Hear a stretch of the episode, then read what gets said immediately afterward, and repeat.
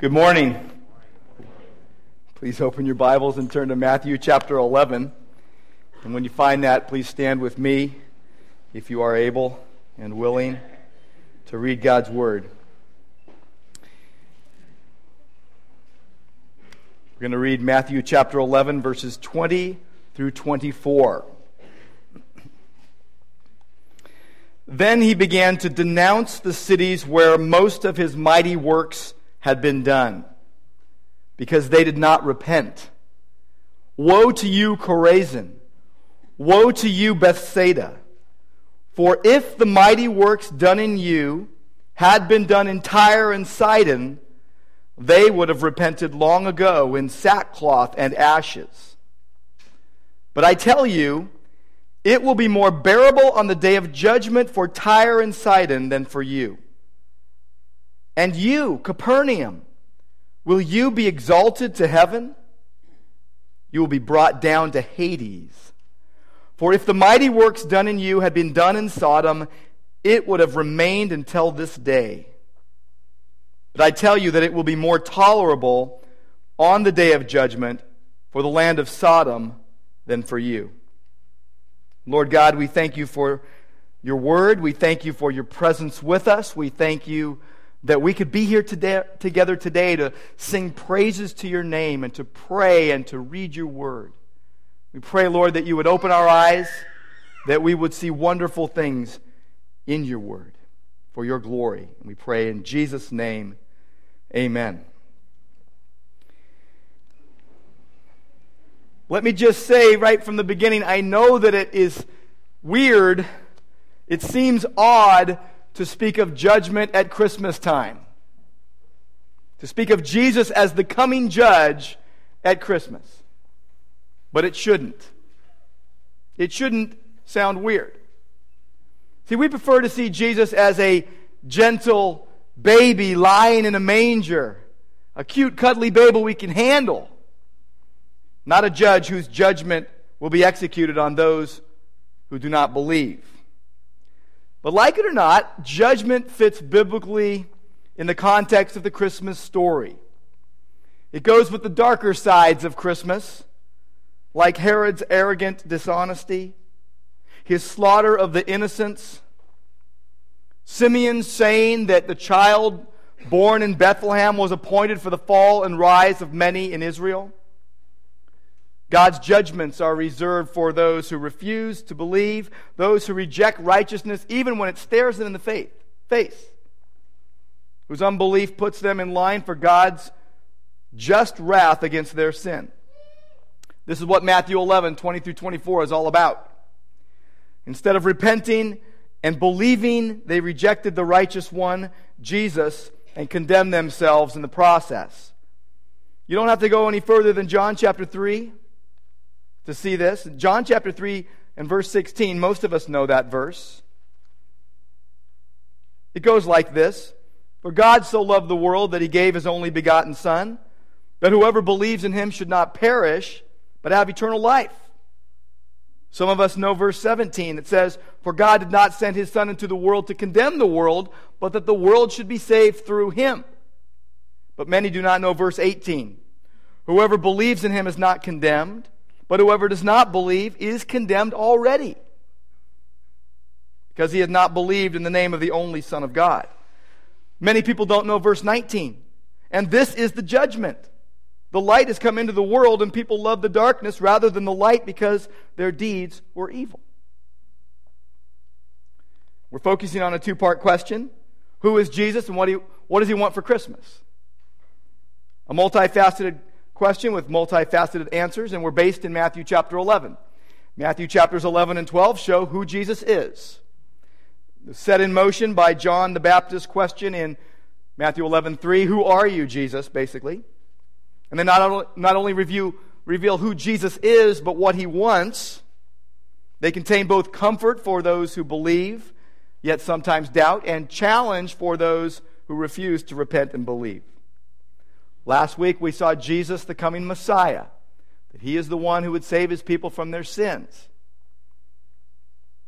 Jesus wants people to listen to him so they will understand who he is and become his true disciples. But we know that it's hard to be a Christian at Christmas. And focusing on Jesus is a countercultural act, and so Christ's disciples must cling to him. Today, the answer of the question, who is Jesus, is Jesus is the coming judge. And again, it's going to it's gonna sound weird to, to, to, to, to think about that at Christmas time, but it fits with the Christmas story. The answer to the question, what does he want for Christmas, is this Jesus wants people to turn to him so they would survive the day of judgment, because there is a day of judgment coming. The scriptures tell us it is a terrifying thing to fall into the hands of the living God. He wants us to take him seriously, he wants us to love him more than life itself. Jesus wants us to love him more than life itself, to believe the truth and be saved. And so, as we process through these verses, these, these five short verses, there is a logical sequence of events that, that get set in motion depending upon a person's response to Jesus. Now, the first thing we're going to see is a tragedy. It's the tragedy of unbelief. There is a seriousness in Jesus' rebuke that we cannot miss. We see it in verses 20 and 21. Verse 20 says that Jesus began to scold or denounce, rebuke, reproach the cities where most of his miracles had been done because they hadn't repented. No one likes to see someone get scolded. Jesus is scolding the cities where his mighty works had been done. They had not turned from their sins. And so in verse 21, he says, Woe to you! Woe to you, Chorazin! Woe to you, Bethsaida! And if the mighty works that were done in you were done in Tyre and Sidon, they would have repented. Tyre and Sidon were large Phoenician cities on the Mediterranean Sea. They were not far away. They were often denounced by Old Testament prophets for their Baal worship.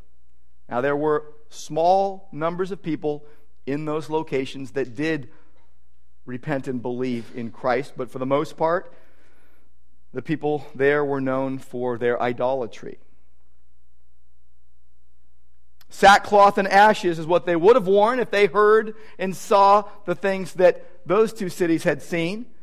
They were a familiar way of signifying mourning. Sackcloth was a rough fabric made of camel's hair. It was worn close to the skin and it was to express sorrow and grief. Ashes were added as well to express deep emotion. People would put ashes on their head. They would, they would uh, sit in them. They would even lie down in them. Some would roll in the ashes to show their, their grief over their sin. But Jesus uses a familiar Old Testament practice of pronouncing woes. Uh, now, it, this wasn't the Fonz' kind of woe, if, if you know remember the. It wasn't like, whoa, it wasn't like that, okay? This was an exclamation basically meaning your pain is going to be very great. Your, your suffering is going to be huge. I know some of you don't even know who the Fonz is. You'll need to ask someone later, okay?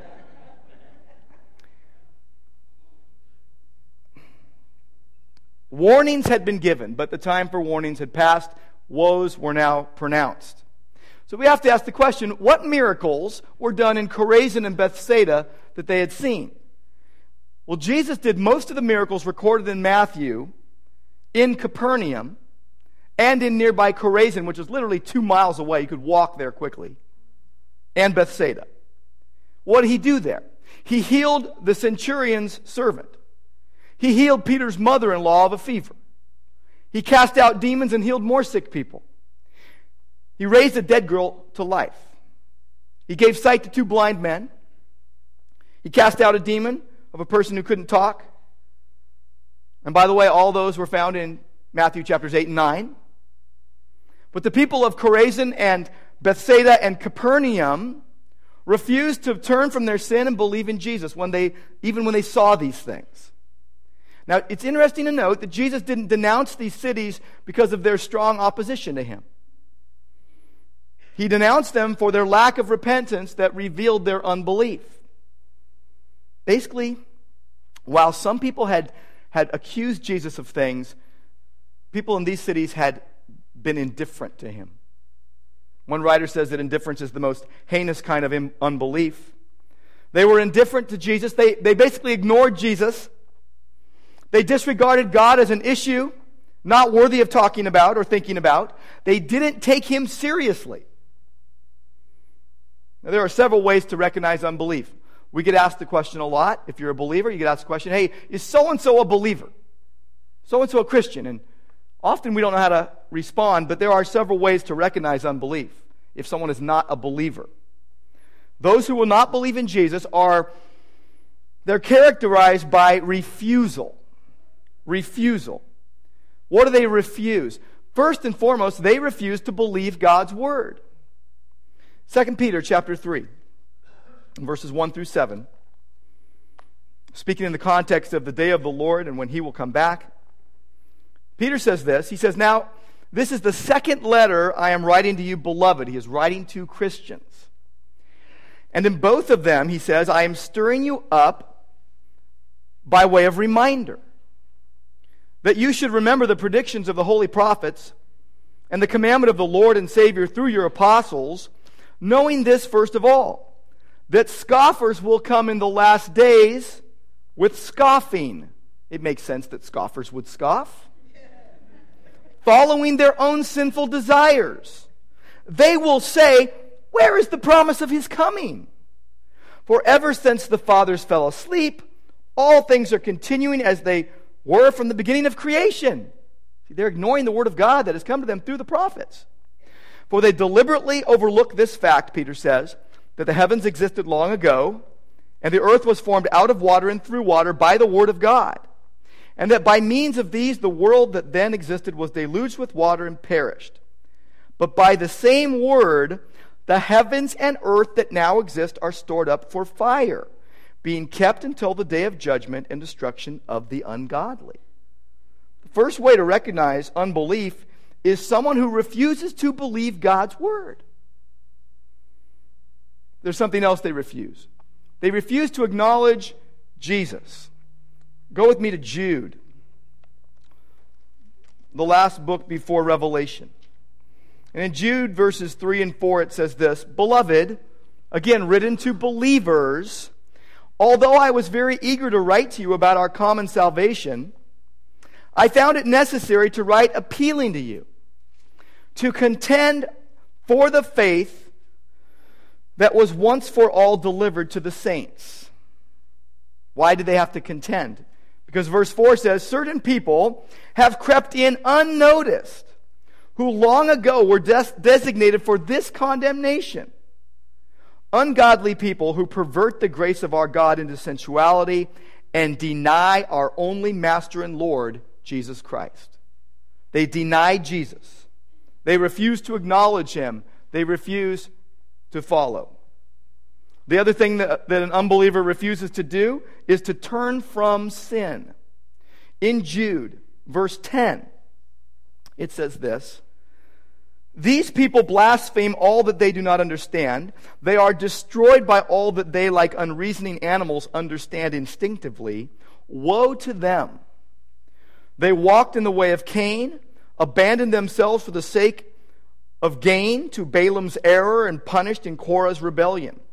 These are blemishes on your love feasts, as they feast with you without fear. They're amongst the believers looking after themselves, waterless clouds swept along by winds, fruitless trees in late autumn, twice dead, uprooted, wild waves of the sea, casting up the foam of their own shame, wandering stars from whom the gloom of utter darkness has been reserved forever. We find it difficult to understand as believers how anyone would say no to Jesus but all you have to do is remember how it was in your life before you believed, and you can understand. Well, what we see, and we see it in this passage, is that all who refuse to believe will face the reality of judgment. The reality of judgment. We see it in verses 22 through 24. In verse 22, Jesus says, it will be more tolerable for Tyre and Sidon in the day of judgment than for you. Got to ask, what is the day of judgment? The word judgment comes from a Greek word, uh, crisis, crisis, from our, we get our word crisis. It means a separation. It means a sentence. It's not surprising it comes from the word that means to judge, judgment. There was a Jewish court of justice in those days that went by this name. Consisting of 23 men, they had the power over life and death, over criminals, in the time before the Roman government took over Judea. But here the word refers to the final judgment. Just go back with me to uh, Matthew chapter 10 and verse 15. Jesus says, Truly I say to you, it will be more bearable on the day of judgment for the land of Sodom and Gomorrah than for that town. It was a town that didn't listen to the word of God. Fast forward a bit to Matthew chapter 12 and verse 36. Jesus says, I tell you, on the day of judgment, people will give account for every careless word they will speak. For by your words you will be justified, by your words you will be condemned. Verses 41 and 42 of chapter 12. The men of Nineveh will rise up at the judgment with this generation and condemn it, for they repented at the preaching of Jonah, and behold, Something greater than Jonah is here. Who's the something greater than Jonah? Jesus Christ, the Lord Jesus Christ. Verse 42 The queen of the south will rise up at the judgment with this generation and condemn it, for she came from the ends of the earth to hear the wisdom of Solomon. And behold, something greater than Solomon is here. Who's that? It's the Lord Jesus Christ. There will be a day of judgment, a final judgment. Acts 17 and verse 31 says that he, God, has fixed a day in which he will judge the world in righteousness through a man whom he has appointed, having furnished proof to all men by raising him from the dead. Who is that? The Lord Jesus Christ. Now, we, we got to distinguish between two judgments. There will be a judgment of believers, there will be a judgment of unbelievers. Here it is speaking of the judgment of unbelievers. Believers will be judged at the judgment seat of Christ. We see it in Romans 14, where we will give an account of our actions. Unbelievers will be judged at the great white throne of judgment. You see it in Revelation 20. Now, neither judgment determines salvation. That's determined before the judgment. Believers are already saved by grace through faith, as Ephesians 2 8 and 9 says. Unbelievers already rejected due to unbelief. But the day of judgment here refers to the day of Jesus when Jesus, who has the power over life and death, will judge. There will be a final separation between those who believe and those who do not. Verse 23, Jesus then refers to Sodom. Sodom was proverbial for wickedness, the sin city of their day. And he says in verse 23, You, Capernaum, he's pointing out Capernaum. This was the place that he had kind of his home base during his ministry. He says, You, Capernaum, will you be exalted to heaven? So they're thinking they're going to heaven. And he says, You're going to take a trip as far away from heaven as you can get. You're going to be put down to Hades, he says. Capernaum had almost made the phrase lifted up to heaven their town motto. I could just see the sign as you're coming into Capernaum. Capernaum, home of Jesus and they're thinking, Jesus lives here, we're in. Those in the favored city of Capernaum who did not believe, like self exalting Babylon, will be brought down to Hades. There is a clear connection here to Isaiah 14 and verse 15 that speaks of Babylon. It says, You will be brought down to Sheol, to the far reaches of the pit. That's where they're going. Now, Frederick Dale Bruner said this. He said, Jesus is not interested in the sponsoring of his presence. He is interested in response to his presence. He is interested in repentance. He is interested in changed life. So, Capernaum, though they thought they were privileged, and they were, they weren't in because they, many of them didn't believe. By the way, the, the New International Version has the words the skies. You don't think you're going up to the skies, you'll go down to the depths. The New American Standard Version says you think you're going to heaven, but you're going to hell.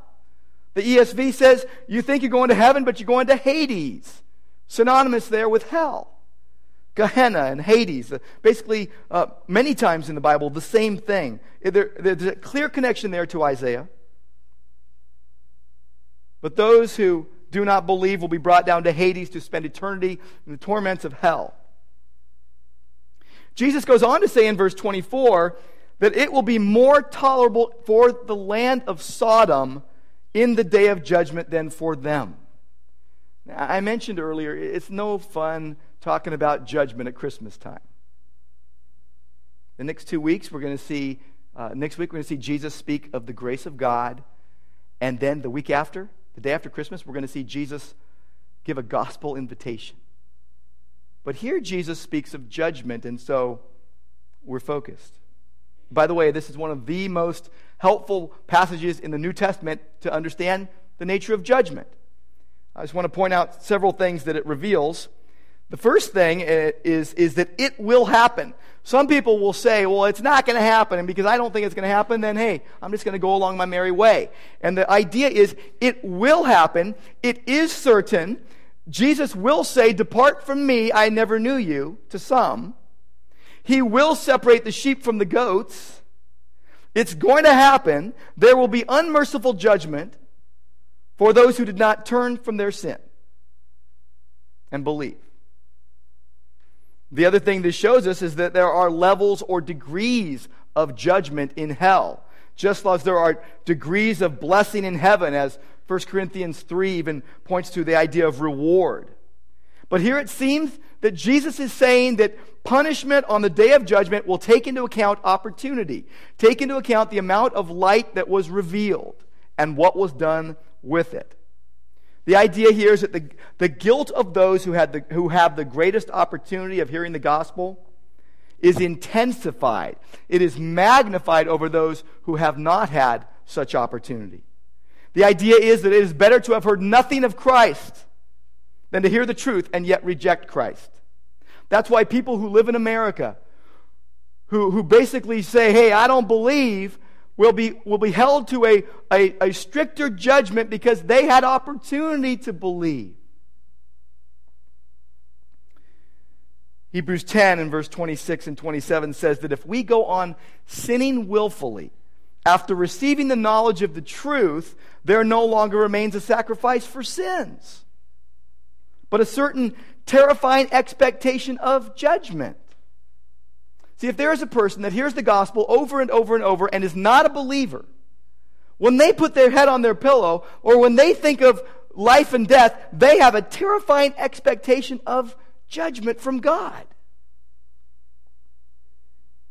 It says here that there is a terrifying expectation of judgment and the fury of a fire which will consume the adversaries. That's the fires of hell. And by the way, the worst sin is unbelief. So if you're a believer, you can be assured you haven't committed the unpardonable sin. If you're an unbeliever right now, you're in process of committing the unpardonable sin. But if you are alive, there is still hope. You can still turn from your sins even today, and believe. Once you die, no more chances. To point it unto man once to die, and then the judgment. And what we know is that God will be fair in his judgment. His judgment is just. He doesn't owe anyone anything. The fact that he was in Capernaum and that was his home base didn't give anybody who wouldn't repent a leg up on that one. No privileges there. Reminds me of a story of that I, I heard of Babe Ruth, the, the, famous baseball player. There was this umpire named Babe Pinelli, and he called him out on strikes, and uh, the crowd was booing their disapproval. And so Babe Ruth turns to the umpire and says, There are 40,000 people here who know that that last pitch was a ball, you tomato head. He called him a tomato head. I think those were fighting words back then. so the umpire says to Babe Ruth, Well, maybe so, Babe. Called him Babe. that was his name.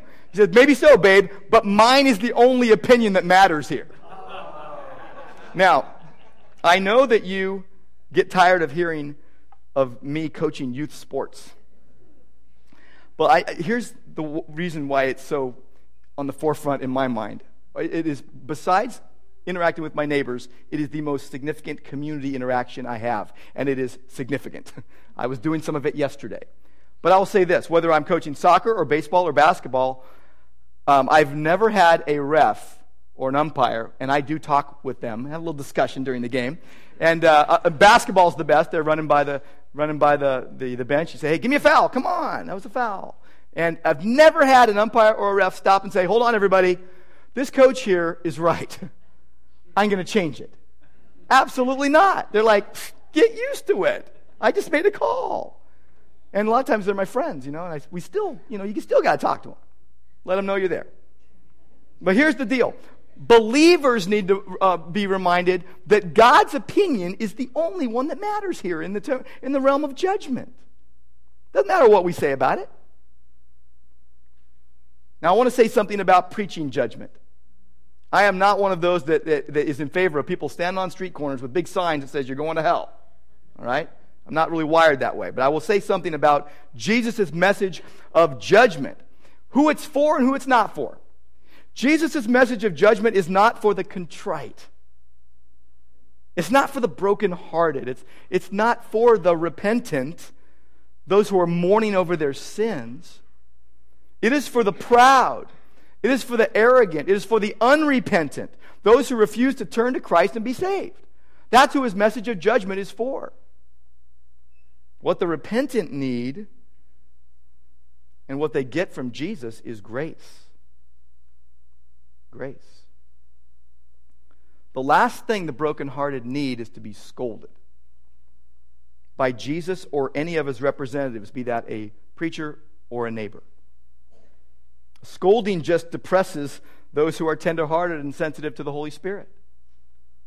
It's the hard hearted that need the message of judgment. It, it's, it's like the old saying with regard to preaching that says we're to comfort the afflicted and afflict the comfortable. That we need to be wise and discerning as we dis- distinguish between who is who, because we don't know. So we must preach the whole counsel of God and allow the Holy Spirit to make the distinctions and the applications according to who needs it.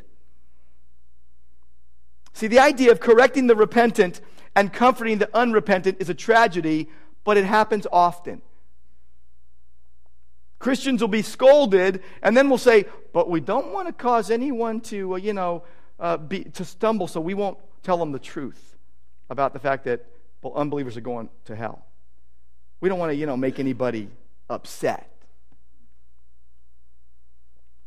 From what I read in my Bible, the fires of hell are really hot and it's torment and weeping and gnashing of teeth that lasts forever. So I'm thinking, I'd want to tell somebody if they were in that predicament, if they were going there. We are called to preach the Word of God, law and gospel. Grace and truth. So the unrepentant will be convicted and the repentant will be comforted. And we might see some of the distinguishing characteristics of unbelief, but only God knows who is who in, in the mix. Take our group right here. Only God knows who is saved in this group. So it's not our job to go, well, I don't think they are. I don't think they are. We need both law and gospel. We need both judgment and grace. Jesus the judge and Jesus the Savior. And God knows how to apply those in perfect dosages at all times in our lives. The reality of judgment highlights the necessity of repentance. Repentance is a key word in this passage. Jesus starts off in verse 20 and says, is saying, it's, it's saying that he is speaking about those who did not repent. And he says in verse 21 and, and 22, you, you would they would have repented if, you, if they would have seen what you saw. They would have heard what you heard. Repentance is one of the most important aspects of the Christian life. Again, verse 20, Jesus is speaking of those who did not repent. Verse 21, he says, uh, Two cities that are known for their pagan worship would have repented if they heard what you heard. Interesting, you don't see the word repent in chapters 8 and 9. You see the goodness and grace of God in doing all these miracles. But if the miracles of grace and the faith that it produces do not lead to repentance, there is going to be judgment in a person's life. The purpose of Jesus' works is change lives. In other words, discipleship. Lives left unchanged after coming in contact with Jesus Christ, the Messiah, will have to face Jesus Christ, the judge. They will be called to account in the court of Jesus Christ, the judge. So it's essential that we understand what repentance is, and I think it's a largely misunderstood thing in the Christian community.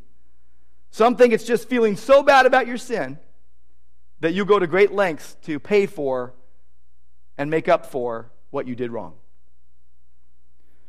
Some think it's a oops, I got caught thing. Kids, you know how it is. Your, your mom and dad catch you, and you're like, oops, I got caught.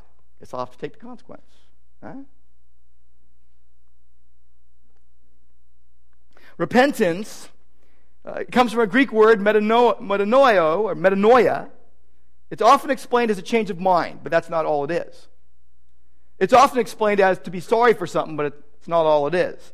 The New Testament usage of the word for repent is influenced by two Hebrew verbs, one meaning to be sorry for one's actions, but the other meaning to turn around to new actions. There's plenty of people that are sorry for their actions and turn around to more sinful actions. This is to be sorry for your actions and then turn around to non sinful actions. To do an, as we say, to do an about face. One writer said that man is born with his back toward God, in need of repentance. The Old Testament prophets called people to turn back to God. And it was not just an intellectual change of mind, it was not just a mere grief, it had nothing to do with penance. It is a radical transformation of life of the entire person.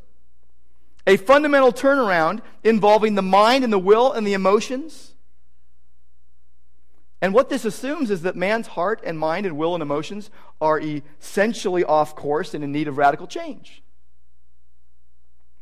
Repentance is recognizing our sin and turning away from our sin to God. That's what repentance is a, a complete change of life, a, a transformation. And it is not something only the super spiritually sensitive do. It's something all Christians are supposed to do on an ongoing basis. It's kind of interesting. Uh, it seems that we reserve repentance and confession for bigger times. Like you walk in this morning, you're like, ooh, it's bread and cup Sunday. We're at the Lord's table. I better confess my sins. Or, oh, I'm going to teach a Bible study. Better confess my sins. Or, oh, I've got a big talk. I got to uh, talk to someone about something really important. Better make sure I'm all right with God. Now, that's not wrong, but you shouldn't reserve repentance just for that. Christian life starts and continues with repentance. We won't be repenting in heaven.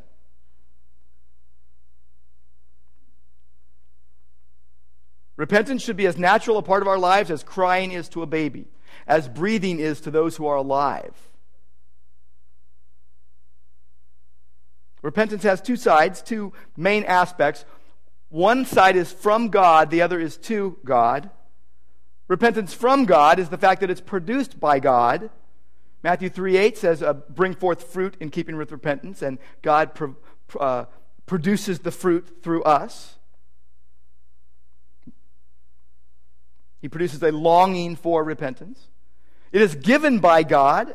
2 Timothy 2:25 says that he may grant the gift of repentance. Repentance is a gift from God. It is enabled by God. Romans 2 4 says that his kindness leads us to repentance. It, it leads us along, it enables us along to be able to repent. He prepares your heart to receive it, and then he gives you repentance. And then there's the other side of the coin uh, repentance to God. The idea is that we're to seek it, we're to seek repentance. I've been reading through Ezekiel and so I'm reading through the Bible, and in Ezekiel 18 is all full of repentance.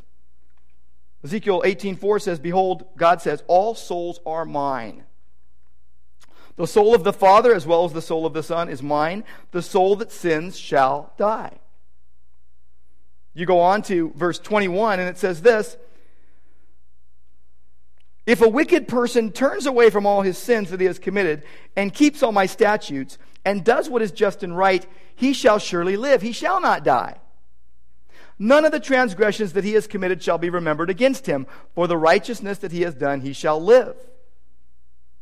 Have I any pleasure in the death of the wicked, declares the Lord God, and not rather that he should turn away from his sin and live? And then in verse 30, therefore I will judge you, O house of Israel, everyone according to his ways, declares the Lord.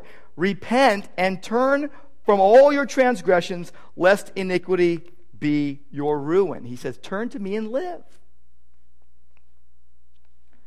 We're to seek it, we're also to show it. It takes us back to Matthew 3 8, where it says to bring forth fruit in keeping with repentance. Uh, God enables it, and we cooperate with that, so there's a part we play as well, choices we make. But what's connected to repentance? It's the idea of confession. Confession of sin. Confession and repentance are inseparable, like a, a Siamese twins that are, are sharing one heart. They go together, they're not to be separated. And do, we do seem to reserve it for special occasions. But God wants us to live a life of repentance, confessing our sins, receiving assurance of forgiveness. In his book, I Surrender, Patrick Morley wrote of an integrity problem in the church today. And he said this He says, It comes from a faulty idea that we can add Christ to our lives, but not subtract sin. It is a change in belief without a change in behavior. It is revival without reformation, revival without repentance. It fits perfectly with what Dietrich Bonhoeffer wrote about grace. He said, cheap grace is the preaching of forgiveness without requiring repentance, baptism without church discipline, communion without confession, absolution without personal confession. Cheap grace is grace without discipleship, grace without the cross. I don't want cheap grace. He calls it costly grace. It's the grace that sent Jesus to the cross. See, true repentance is when a person, by the convicting power of the Holy Spirit, has a sense of revulsion and godly sorrow for the condition of their heart due to their sin. And they come to God empty handed and totally undefensive. And in the most personal and submission, submissive posture they've ever taken before God, from a sincere heart, says to God, I am sorry for my sins. And they come to the only one who has the power to offer forgiveness. This has personal application. This has community implication as well. We're coming to the Lord's table today, and I want you to look at 1 Corinthians 11 with me a little more closely than we usually do. I'll usually refer to 1 Corinthians 11 when we're introducing the Lord's table, but I want us to look a bit further in today. Paul is correcting abuses in the Lord's Supper. Verse 17 gives the context. 1 Corinthians 11 and verse 17. He says in the following instructions, I do not commend you, because when you come together, it is not for the better, but for the worse. In verse 20, we see that their conduct was selfish. They were not taking the body of Christ among them into account. He says, when you come together, it is not to eat the Lord's Supper. That's what they were supposed to be doing. Verses 27 28 and 29, verse 27 says that whoever eats the bread of the Lord or drinks the cup of the Lord in an unworthy manner will be guilty of profaning the body and blood of the Lord. Unworthy means not in accordance with its worth. Eating of the bread and drinking of the cup while they had sinful attitudes and actions towards each other was essentially sin against God. And so the examination that was to take place, verse 28, let a person examine himself, then and then eat of the bread and drink of the cup. The examination was to whether they were harboring sin in their hearts and lives. In the form of an attitude or lack of compassion towards someone in the body. It discredits Christ's sacrifice for us and others when we bring sin into the gathering and celebration of the very thing meant to kill sin and eliminate man made distinctions between people. We think, well, I'm just going to hide it and bring it on in, and you can't because it hurts the whole body. It doesn't just hurt you. We know the ground is level at the foot of the cross. Many of us say, well, the ground is level at the foot of the cross unless I'm teed off at someone. Verse 29 says, it says, if anyone eats and drinks without discerning the body, they eat and drink judgment on themselves. And it says if we judge the body rightly, we wouldn't be judged. God disciplines us so that we won't be condemned along with the world. But failure to recognize the body of the Lord and what it meant to their salvation, what it meant to their community life, they were to judge themselves and come back in line with God and what He wants to do in them and through them and with His family. That is what is supposed to happen. If not, we make it a travesty, we make it a joke, we make it of no account, we, we take it in an unworthy manner. We are called to do this. It, it's, it's first must be applied in our own hearts in our own lives, in our household, and, and in the larger body. But I want to tell you something, and I, and I want to say it in the most loving way I can. 1 Corinthians 11, 27 through 29, clearly leans away from being individualistic. It is not just you and Jesus in a vacuum. Please don't fool yourself into thinking that it is okay to go along and harbor sin and, and anger and resentment towards people and then think that all will be all right. It won't. In that church, their attitudes and actions were, were sinking the ship. They were causing a break in fellowship and worship. And Paul was writing to a group of people, not individuals. See, the same applies to us. Scripture, by the way, never instructs us to celebrate the Lord's table alone, always in community. We're called to celebrate together because we are interconnected by faith. So here's what we're supposed to do we are supposed to examine ourselves individually, not be fixed on real or imagined sins or slights of others. We are to correct any sinful attitudes and actions that are present on our part so fellowship can be restored and the family of God can operate as it's intended to operate. That is what we're called to do. We are called to look within so that we will realize we are part of a body, a group, where order and unity are to be restored, not broken. They're to be preserved, not shattered. And if we are guilty of breaking fellowship with any in the body, we need to repent. To repent. And we have to take it very, very seriously. Our souls get messed up by their interaction with the world and our souls get mixed up by their interaction sometimes with ourselves. I kind of see confession of sin and repentance as like changing the oil on your car as if it needed to be done every day, not every 7,000 miles or 10,000 miles, however long you wait. By the way, I have burned up one engine and came close with another about 20 years ago in my younger days uh, because I didn't change the oil. You don't, it, the best insurance policy on your car is change the oil, right? The best insurance policy on your soul is to confess your sins. See, what happens is it gets all gunked up. The viscosity starts to break down. That's a good word for the oil. And the engine burns up, right? I don't even know what viscosity is. but lack of attention brings judgment. So pay attention to the condition of your soul. Pay attention. Harboring bitterness and anger and resentment ruins your heart and breaks down fellowship. So here's the deal you have to get close with your brothers and sisters in Christ. We're family. There's no way around it. If you don't, you're a lone ranger, and you really got to ask, where do I stand with the Lord if you think you can go all alone? You've got to read the Bible and see what it says about fellowship. But the idea is you've got to get close to your brothers and sisters, and there will be friction. That's why we need the oil of the Holy Spirit that preserves the unity of the spirit of the body and the bond of peace. And I'm telling you, we, we are supposed to handle accurately the word of truth and preserve the unity of the Spirit and the bond of peace. And we ought to be praying that for this assembly every single day. We should be praying every single day for the health of this body. And lastly, I'll just say this before we partake of the table. For those who repent and believe, untold blessing. The beauty of life in Christ, life with Jesus.